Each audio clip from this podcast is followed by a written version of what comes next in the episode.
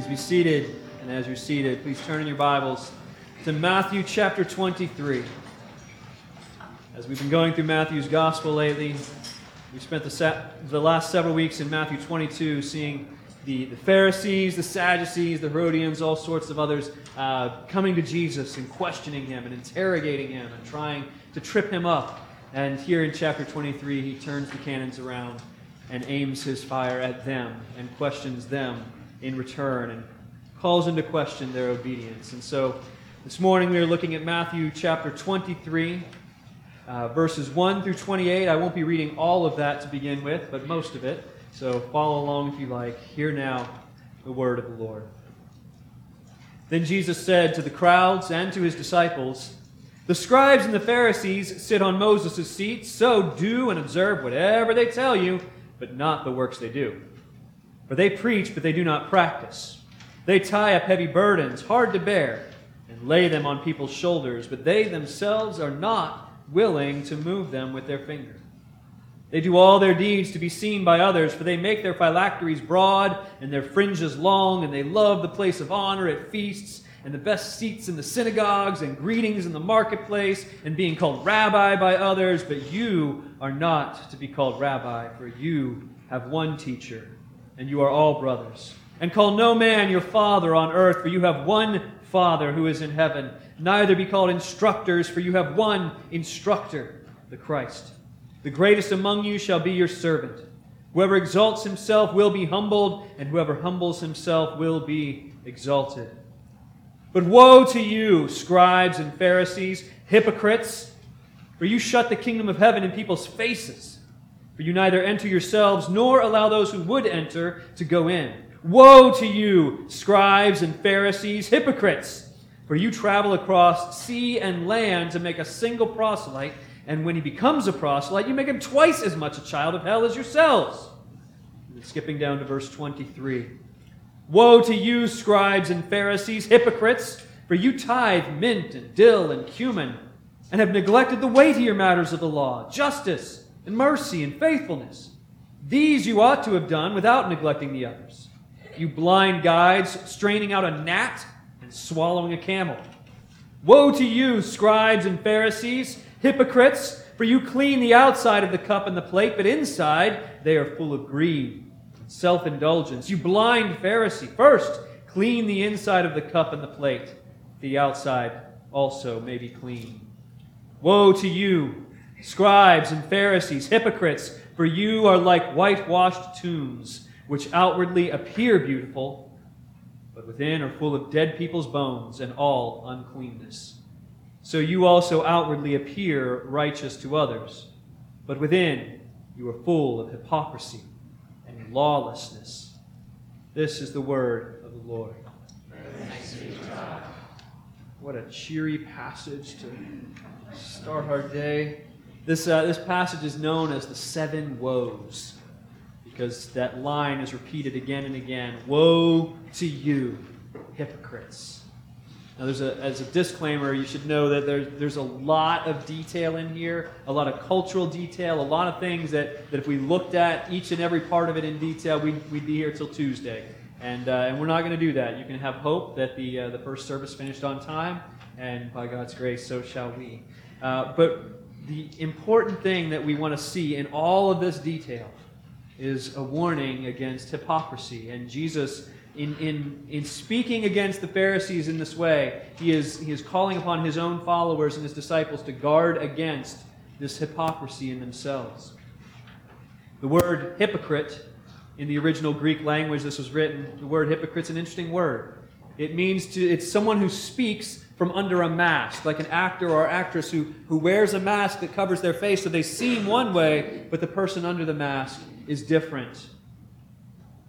So in verse 2, he says, The scribes and Pharisees, they sit on Moses' seat, meaning that it is their job to teach the law of Moses, the law of scriptures. And so in verse 3, he says, And because they're in that position, you, you need to do and observe everything they tell you. You know, they're speaking the word of God, but don't do the works, don't observe the works they do. For they preach, but they do not practice. That's, that's what's going on there. They preach, but they don't practice. That's a hypocrite. They, they say one thing, they speak these words, but their, their self, their true self, is a different person under the mask. There's other times in Scripture where Jesus warns uh, against the teachings of the scribes and the Pharisees. He says, don't, don't even listen to what they teach. That's not his point here. He says, yeah, sure, listen to what they say, but don't do what they do. Because in verse 4, they tie up heavy burdens, hard to bear, lay them on people's shoulders, but they themselves are unwilling to move them with their fingers. It's this picture of, of a, a people who create these laws and these systems that, that everyone must abide by. And they put that heavy burden on your shoulders. If you truly, truly, really want to follow God, you've got to do all these things, and you lay that heavy burden on them and then do nothing to help them. How unlike Jesus, who in Matthew 11 says this of himself Come to me, all you who labor and are heavy laden, carrying that heavy burden, and I will give you rest. Take my yoke upon you and learn from me. For I am gentle and lowly in heart, and you will find rest for your souls. For my yoke is easy, and my burden is light. Not the heavy burdens that he forces others to bear, but an easy yoke, a light burden that he bears with us. So, in this warning against hypocrisy, Jesus shows that, that even though these teachers are thought to be holy, even though they are thought to be mature and godly people in their own community, they are not pleasing to God for all their religious activity. They are not pleasing to God. And if we are not careful, we too can find ourselves thinking that we are following Jesus, thinking we are mature, thinking we are doing many good, righteous, holy, godly things, but yet acting like a hypocrite. So, as we look at this, we want to not only look for the warning signs of being a hypocrite, but we also need to look even more deeply at the gospel, because only through the gospel can we follow Jesus truly, without hypocrisy. And instead of woe, we receive blessing. So, the first warning here, the first way that we guard against hypocrisy that Jesus gives us is to, to not be motivated by the wrong things. In verse 5, he summarizes that the scribes and Pharisees do all their deeds to be seen by others. And then he gives some detail. He says they, they make their phylacteries broad and their fringes long. So, my question for you today, brothers and sisters, how are your phylacteries and fringes doing? Does that, does that cut you to the heart? Probably not. But uh, this is one of those details I want to share a little bit with you about. A phylactery would be uh, in this in the culture of Jesus' day, um, in obedience to the law of God that said you must put God's word on your forehead and, and on your on your hands and have God's word with you at all times. Instead of understanding that to mean to have God's word always on your mind and in your actions, they understood that to mean let us write scripture on pieces of paper and put them in little boxes called phylacteries and let us put those in headbands on our forehead, and let us put those in, in boxes on our wrists.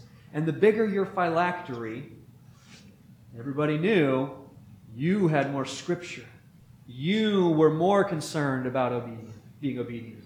You were a more holy person. And the fringes, the fringes, we look at Numbers 15, it explains the fringes. The Lord said to Moses, Speak to the people of Israel and tell them to make tassels or fringes on the corners of their garments throughout their generations, and to put a cord of blue on the tassel of each corner. And it shall be a tassel for you to look at and remember all the commandments of the Lord, and to do them, not to follow after your own heart and your own eyes, which you are inclined to whore after.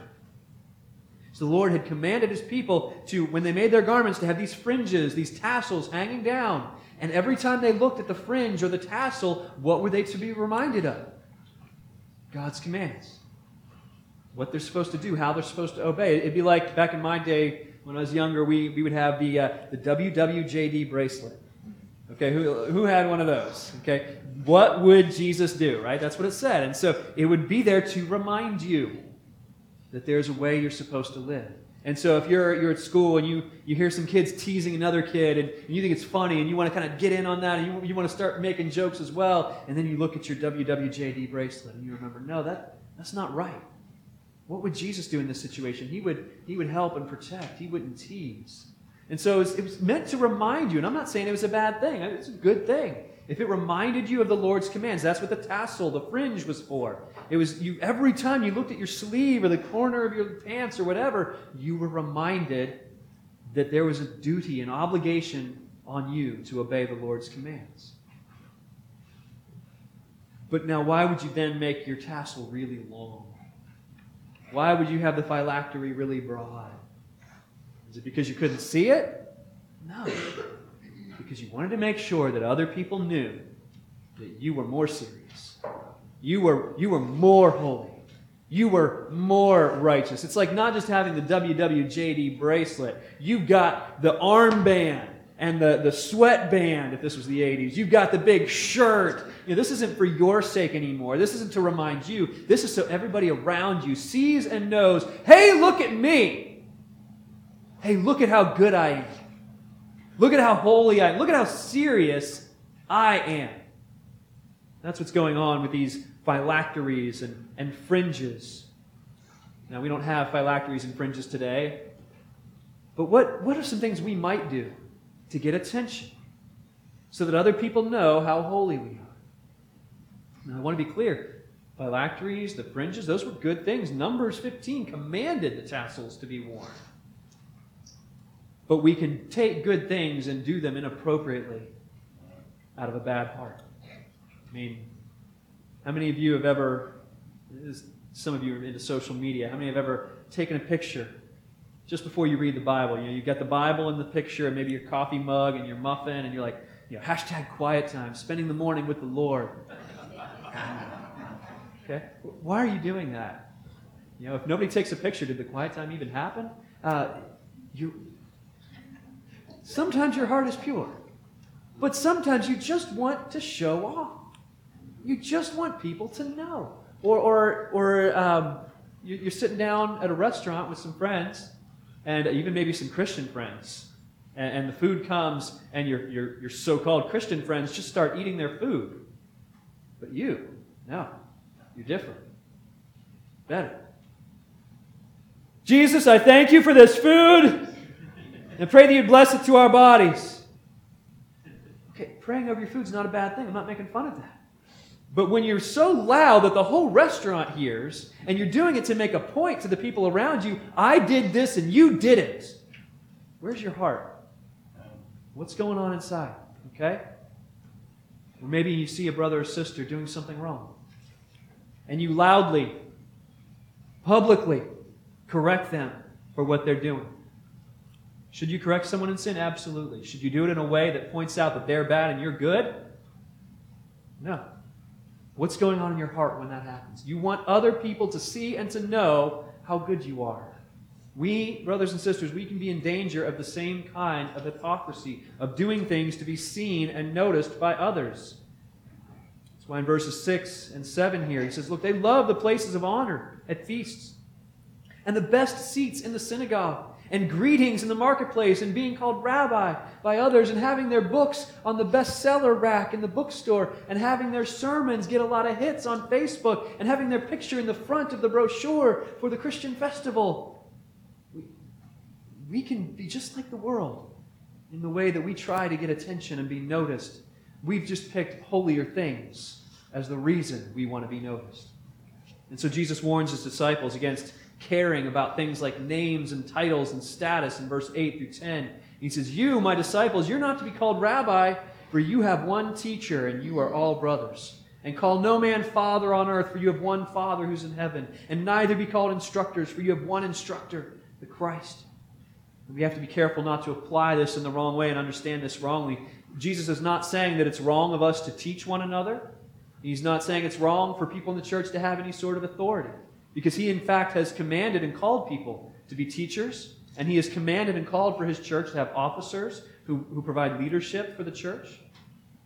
What he's saying is that those things do not create some sort of class or ranking system whereby we compare ourselves to one another. And oh, this man, this person is my mentor, so, so he, is, he's, uh, he is more holy than me, he is more righteous than me, he's better than me, and I, I'm, I'm in charge of you. I am your teacher, and therefore I'm better than you. There's no place for that in the body of Christ.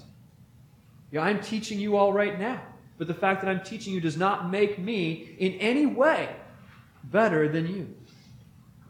The authority of an elder in a church, the authority of a Bible study leader, the authority of a community group leader, the authority of a mentor, that authority is not in them as a person.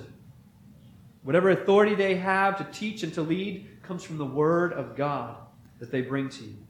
The authority is God's Word, not theirs. And so he's not saying, don't call your biological father father because only God is your father. He's not saying, ignore anybody that's trying to teach you. No, he's saying, don't place any person in your life in a position or role that is reserved for God. And don't think that you can take God's position in anyone's life and cause someone to look to you the way that they should look only to God. Living as a follower of Jesus is not meant to make us better than others. Even those who are mature in the faith and experienced and learned, those who have that maturity, at, at times the temptation, and I know some of you feel it too, is I, I have been around a long time. I, I have served God faithfully. I, I, I know God's word. I, I should walk in this room and be respected by others. I should be honored by other people when they see me in this church. Jesus says, no, it's, it's the opposite, in fact. Verse 11 and 12. The greatest among you shall be your servant. If you think you are something special, in, in, in the economy of grace, that should lead you to service. Whoever exalts himself will be humbled. Whoever humbles himself will be exalted. This follows the pattern Jesus gave. In Philippians chapter 2, we see that though he was in the form of God, he didn't consider equality with God something to be grasped at, something he had to cling to and, and demand others recognize in him. Instead, he emptied himself, took the form of a servant, being born in the likeness of a man. He said that he came to not be served by other people, but to serve others. That's the motivation that we should have. But the hypocrite, the hypocrite does many of the same things as a holy, humble, godly person, but they're doing it for the wrong motivation, for the wrong reason. Their, their heart is to be praised, their heart is to be noticed, their heart is to be recognized as being better than others. And the gospel instead looks to Jesus and sees Jesus motivated not by praise, but by love secure in his standing before the Father, when we are secure in God's love, brothers and sisters, as the gospel tells us that we are, when we are secure in his love, then we don't need the praise of other people. We don't need recognition from other people. We don't need the approval of other people. We don't need for our deeds to be noticed or our obedience to be known. And so we guard against hypocrisy first in this way by examining your motivation but dig deeper. Dig down deep to the root of that motivation, that motivation to be praised. Why do we want to be praised? Why do we want to be noticed? Why do we want the approval of other people? What is the desire of our heart that is at the root of all that? It is, it is a fear, it is an insecurity, it is a neediness in our hearts that is only satisfied in Christ. The love of Christ cuts at the root of the desire that leads to that hypocrisy. The, the love of Christ reminds you that you only need the praise and approval of the Father who has already richly blessed you in Christ, even glorifies you in Christ. And so the opinions and the approvals and the praises of men and women add nothing to the riches that God has already given you. Would you guard against hypocrisy, brothers and sisters? Then know you're standing before God in Christ. You are secure. You are loved. You are accepted. You are glorified. And there's nothing anyone can do to add to that or take away from it. So check your motivation.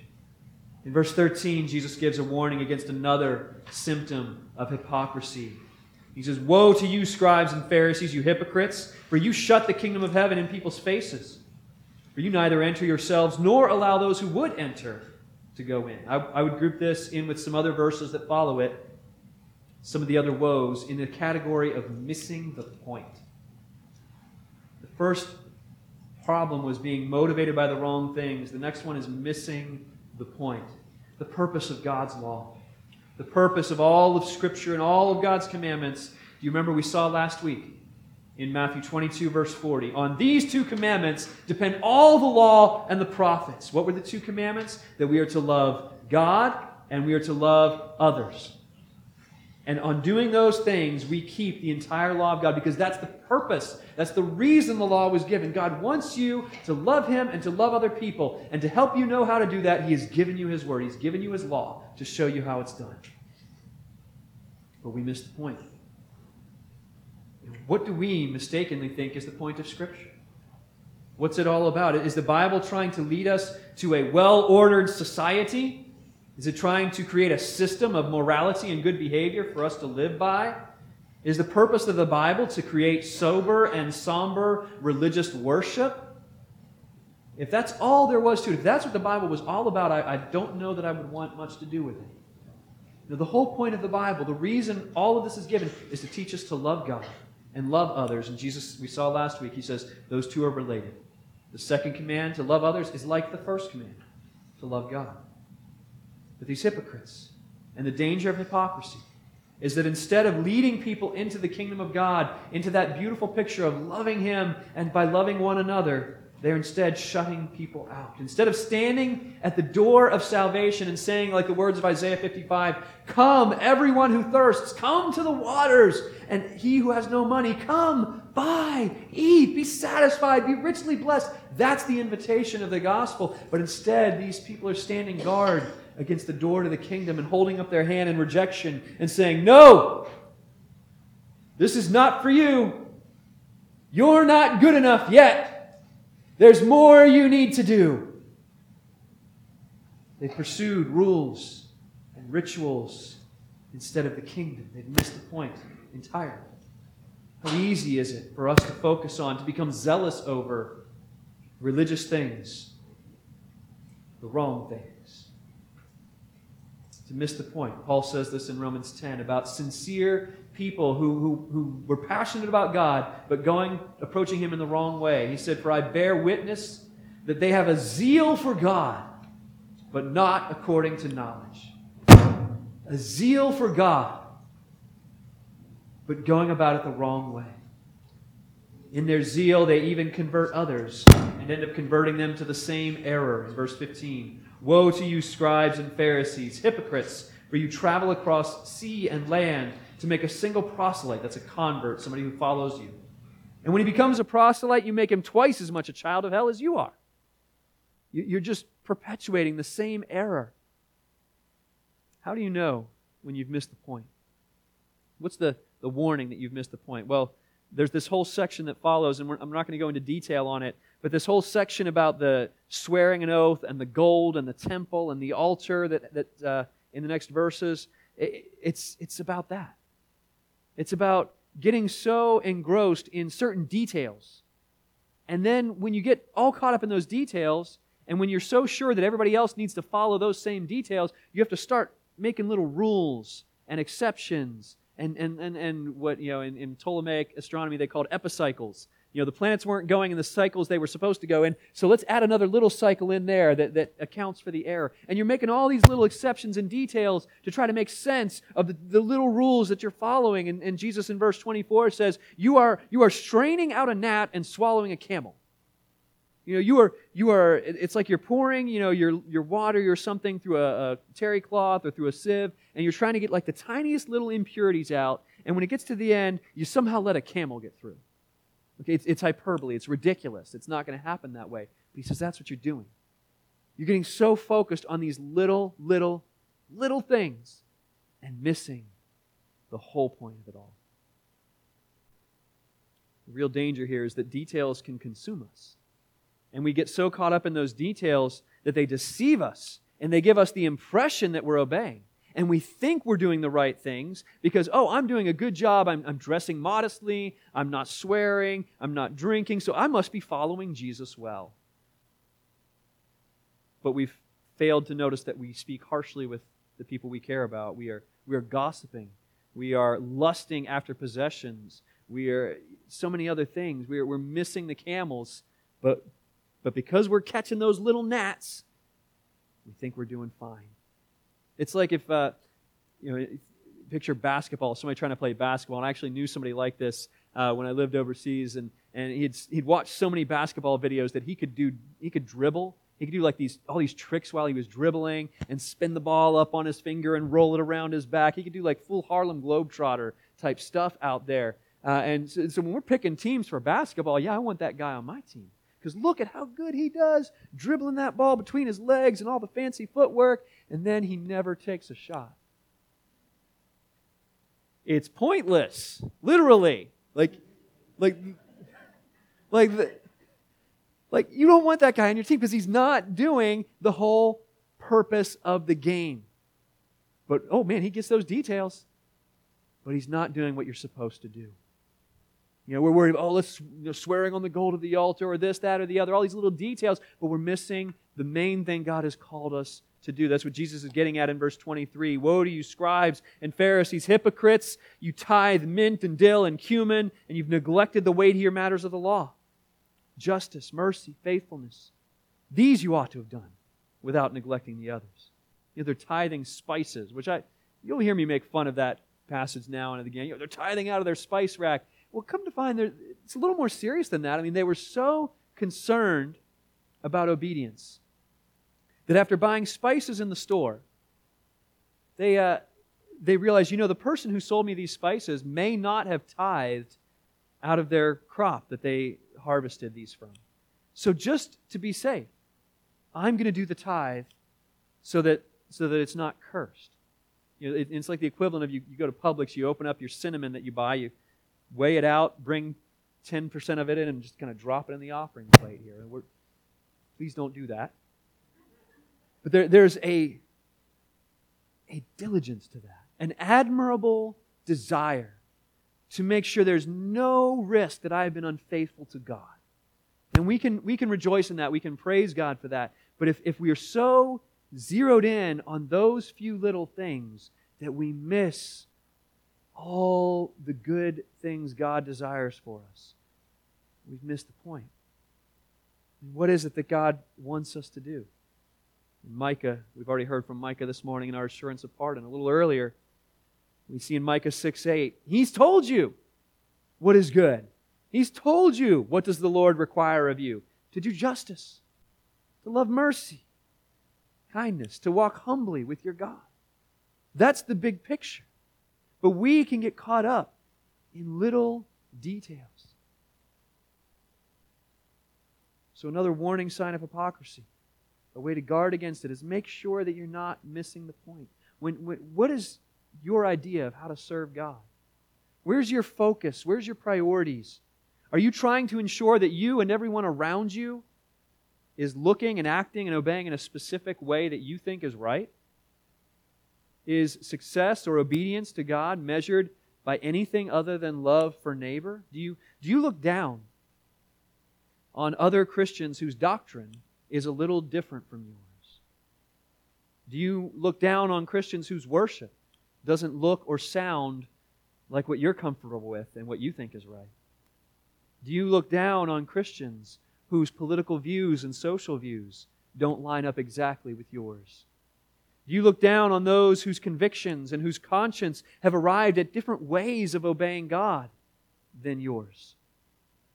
Is uniformity more important than unity? I'm not saying that none of, that none of those things matter. I'm not th- saying they're not important. I'm saying, are they the most important thing? Jesus doesn't say to ignore the spices and just focus on justice. In verse 23, he says it's not an either or. He says, These, justice, mercy, faithfulness, these you ought to have done without neglecting the others. The problem is we, we, we start obeying in one area and we think it's enough. And then we miss all that we're called to do. So be careful not to be so diligent in doing some good things that you miss the main good thing that God desires of you. And the good news of the gospel, brothers and sisters, and the way this applies to my heart and to yours is that you don't need to do these things to be saved by God. And neither does anyone else. And so we don't need to get our eyes so laser focused on how well my neighbor is behaving and what my expectations are of, of what they're doing on the Sabbath or what they're, what's in their fridge or, or what kind of language they use or any of these things. I don't need to be so focused on my brother or my sister because the gospel is not that they are saved by those things. The gospel is we are saved by Jesus Christ. The gospel is that we are saved by Jesus Christ. Amen. Okay, just track with me here. We're called to guard against hypocrisy. We're called to check our motivation. We're called not to miss the point. And lastly, we're called to, we're warned against masking our sin.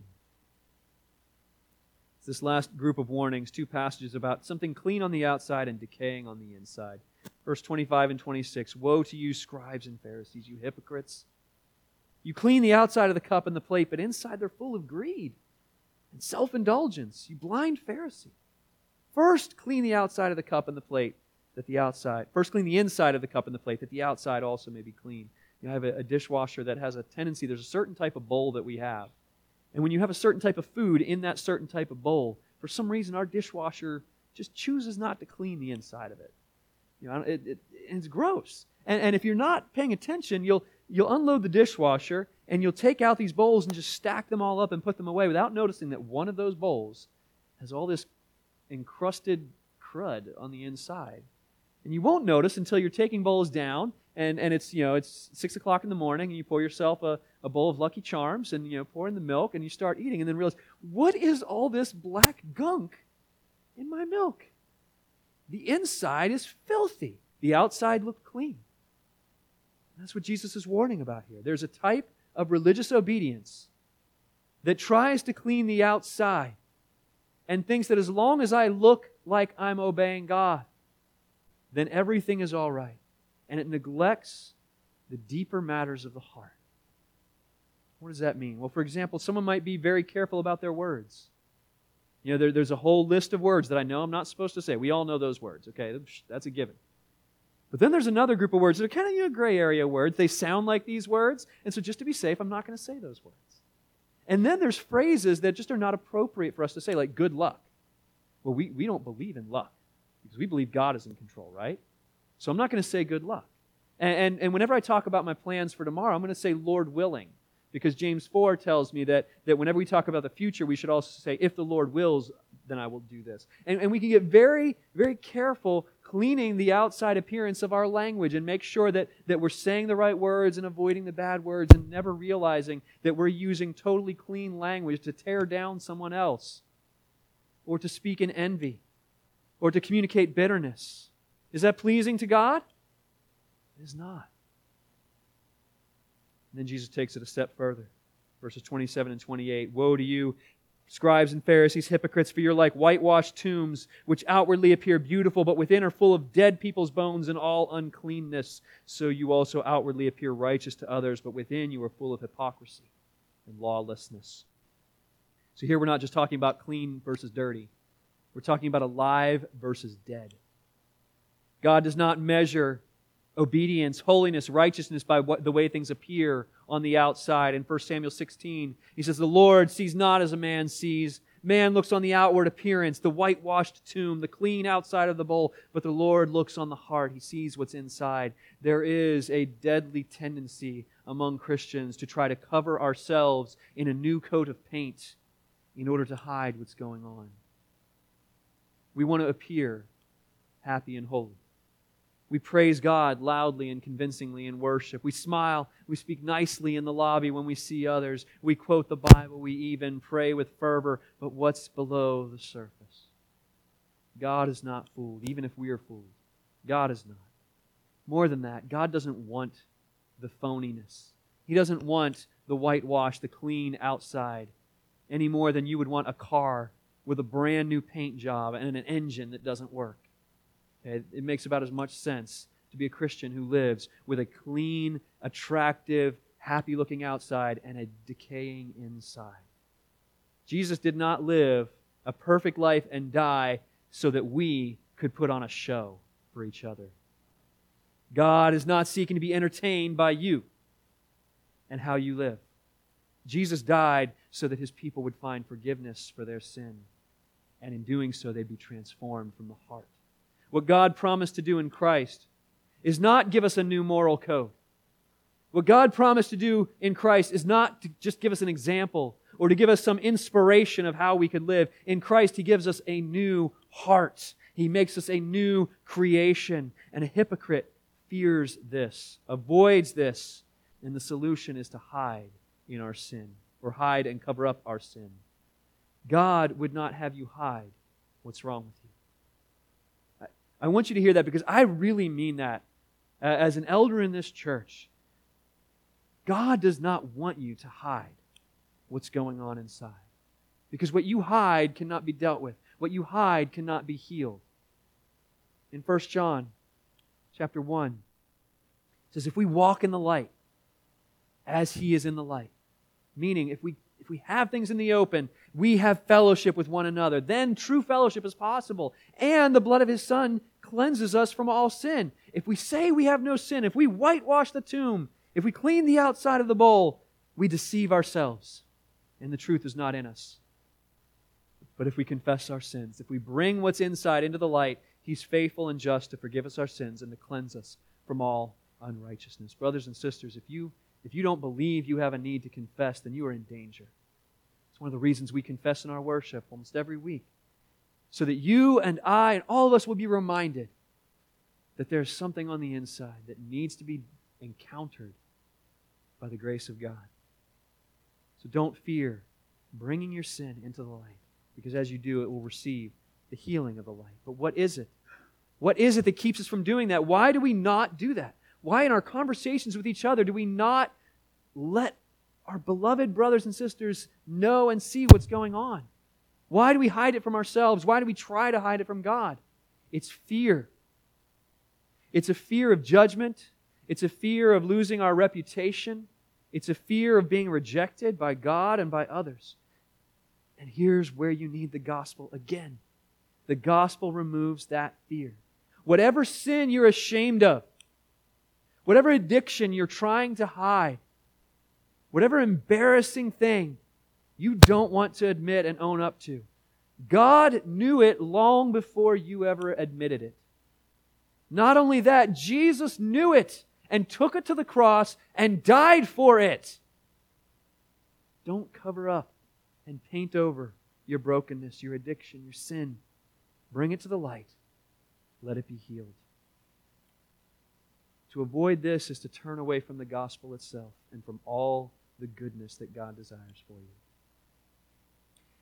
It has been said that Jesus, in his ministry, reserved his harshest words and almost all of his words of judgment for hypocrites. Towards the tax collectors, the sinners, the prostitutes, those who were, who were unclean and unloving and, and unrespectable, he, he showed mercy, grace, compassion, healing, tenderness. But to the hypocrites, he brought judgment.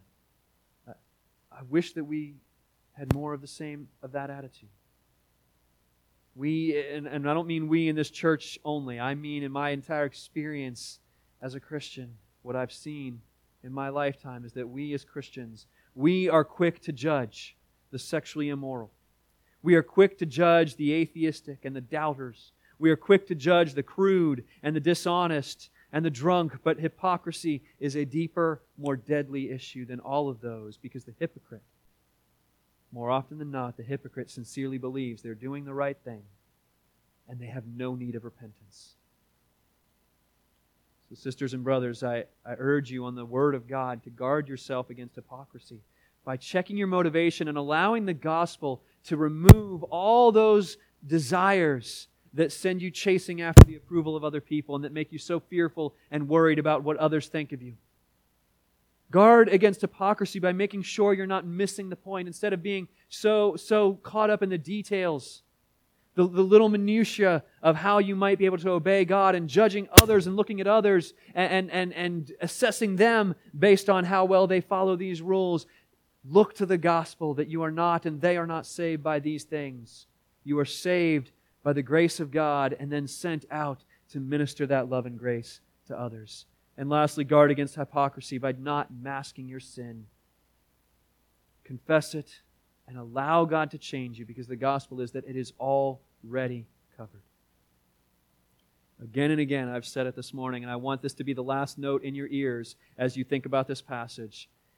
Because this is a heavy passage. These are hard words. This is a lot of judgment and woe and condemnation, but I want the voice in your ears to be speaking the gospel this morning.